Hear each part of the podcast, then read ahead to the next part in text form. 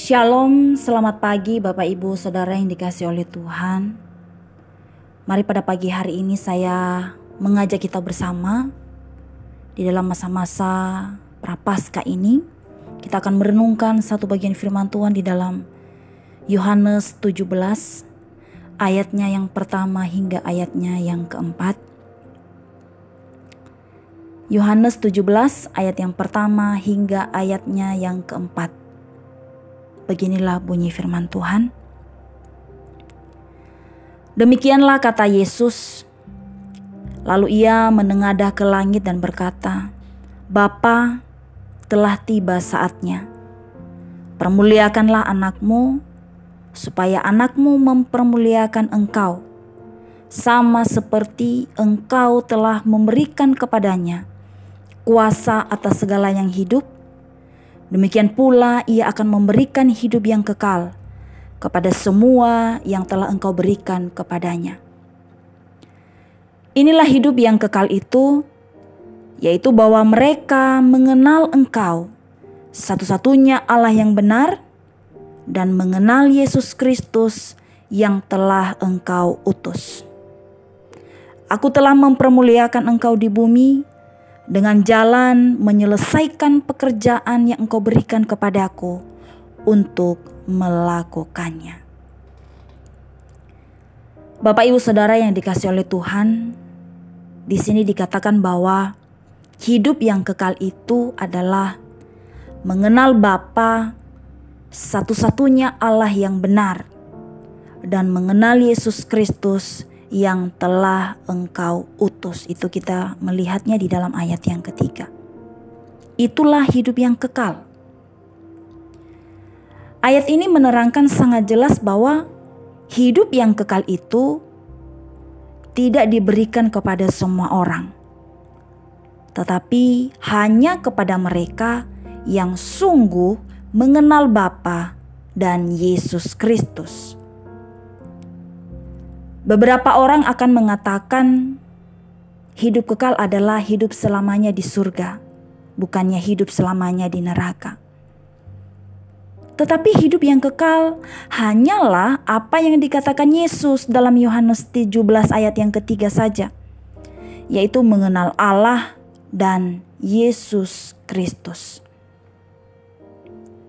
Ini lebih daripada suatu pengetahuan intelektual Kata mengenal ini digunakan di seluruh Alkitab, khususnya kata yada dalam Perjanjian Lama. Itu untuk menggambarkan hubungan pribadi yang paling intim yang dapat dimiliki. Nah, yang dimaksud dengan mengenal Yesus yang diutus pun harus dalam pengertian yang benar. Banyak orang di luar sana mengaku mengenal Yesus, tetapi hanya sebatas sang penyembuh, penjawab keinginan doanya, dan sumber berkat, atau sekedar membawa mereka ke surga. Nah, mengenal pengenalan semacam itu tidaklah lengkap.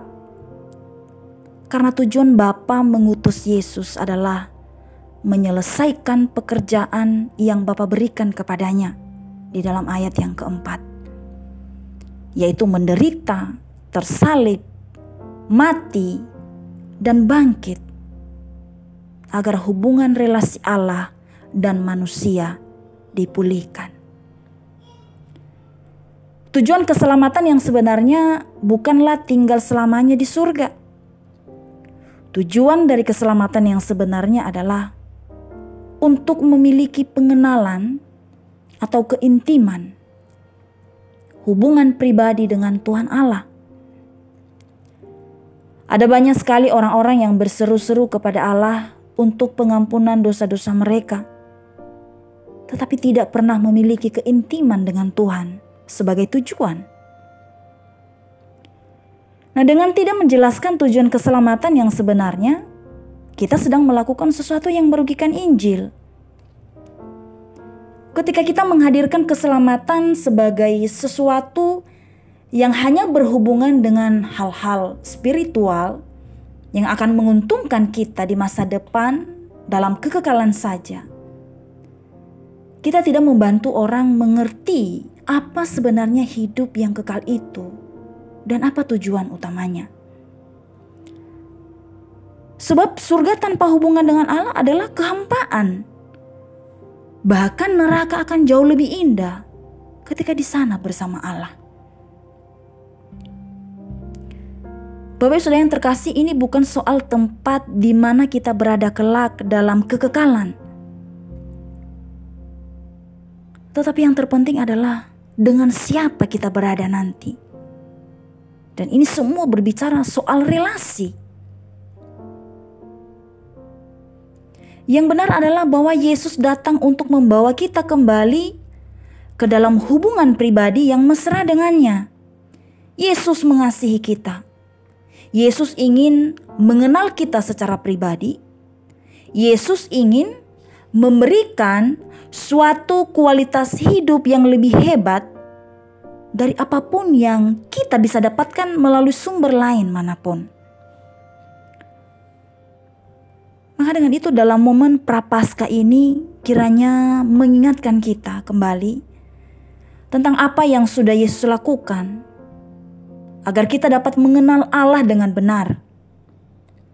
Bahwa hidup yang kekal itu adalah mengenal Bapa dan Yesus Kristus Sang Penebus oleh kuasa Roh Kudus dan menikmati keintiman dalam kekekalan bersama Allah Tritunggal. Kiranya renungan pada pagi hari ini memberkati kita semua. Tuhan Yesus memberkati. Amin.